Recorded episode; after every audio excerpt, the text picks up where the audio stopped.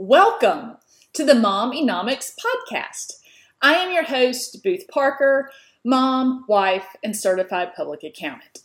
I am passionate about all things family, home, and finance.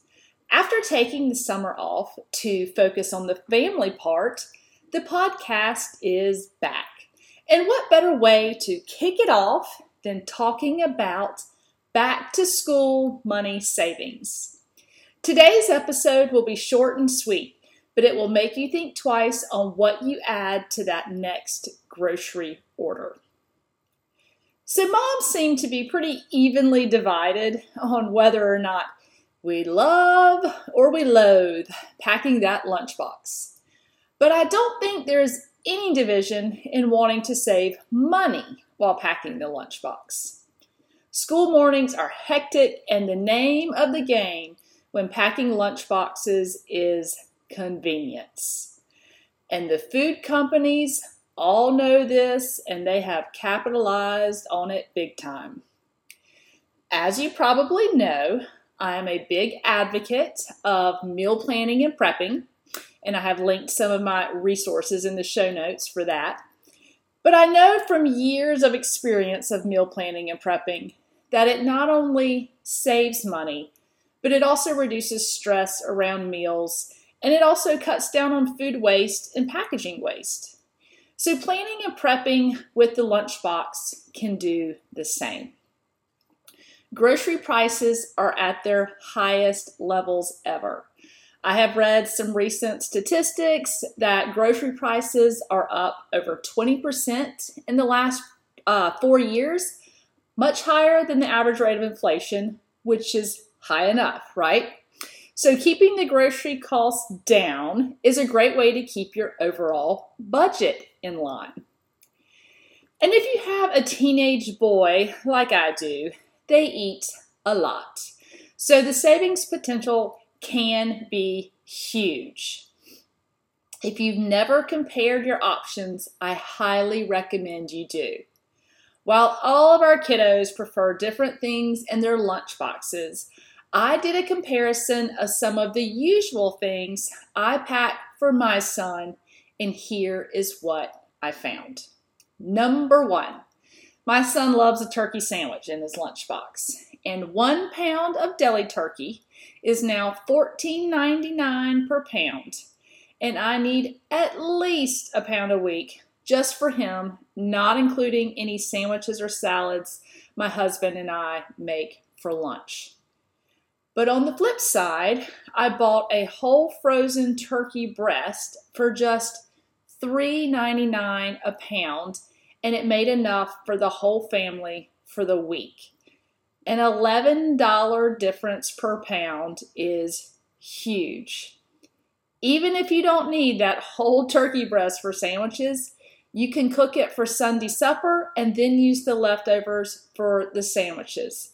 Lots of options there for some big savings. Number two, goldfish. I don't think I've ever met a kid that didn't like goldfish. Just talking about them right now makes me want a handful of them.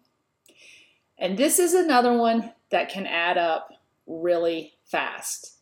While those individual bags are super convenient to grab and toss in the lunchbox, they are 87 cents per one ounce bag. However, the bulk box, the big bulk box of goldfish, looks like a giant milk carton, is only 42 cents for one ounce. My son would easily eat several bags a day. So, with 180 school days a year, I'm easily saving upwards of $200 using the bulk box. Number three, now for a healthy snack. An apple a day keeps the doctor away, right? My son loves sliced apple in his lunchbox, and I cut them fresh each morning. It's not something you can really prep on Sundays because they would turn brown, but I cut them fresh each morning and put them in an airtight container, and they're good for lunch. A good thing about buying whole apples is that they will last in the refrigerator for a long time, so you can stock up on them when they are on special. And again, the pre sliced bags of apples are convenient, but they don't keep nearly as long, so you're more likely to end up throwing them out and having food waste. Plus, the pre sliced bags are about a dollar per pack, and slicing an apple yourself is about 42 cents for the same amount of apple slices. So that's obviously over 50 cents savings in just one serving. My son and I both eat an apple almost every day. So again, I am saving about $200 a year just slicing the apples myself. Number four, last but not least, we have to look at some chips, right? So we love the Kettle brand of chips at our house, salt and vinegar, jalapeno flavor, love them. They now package theirs in snack bags of these chips, and they are 65 cents per one ounce bag. But if you purchase their family size bag, they're about 51 cents per ounce. Not as drastic of savings as the apple or the goldfish or the turkey, but given the late night chip raids my son does on the pantry, this one's going to add up as well. The bottom line here is that convenience is expensive. Whether you only have one child or you have four, there are some big savings to be found. These changes could save anywhere from 500 to a few thousand dollars a year, depending on your number of kids and uh, what you're currently spending your money on for the lunch boxes. That money could be your Christmas budget or go straight to your college savings. So the next time you do your grocery shopping, look at the price per ounce. If you go in person, the price labels on the shelves, they generally have this broken out for you, um, but often in a smaller fonts, so you might have to look for it.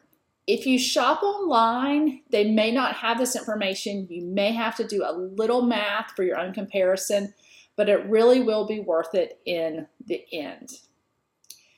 I hope this has encouraged you to do a little comparison the next time you do your grocery shopping. Let those dollars be utilized elsewhere in your budget while your kids' lunch boxes won't miss a beat. Would love to hear back from you with some of the savings you are able to find. Happy lunchbox packing and best wishes for an amazing school year. And remember, all information contained on this podcast is for educational purposes only and not considered financial advice. Have a great day.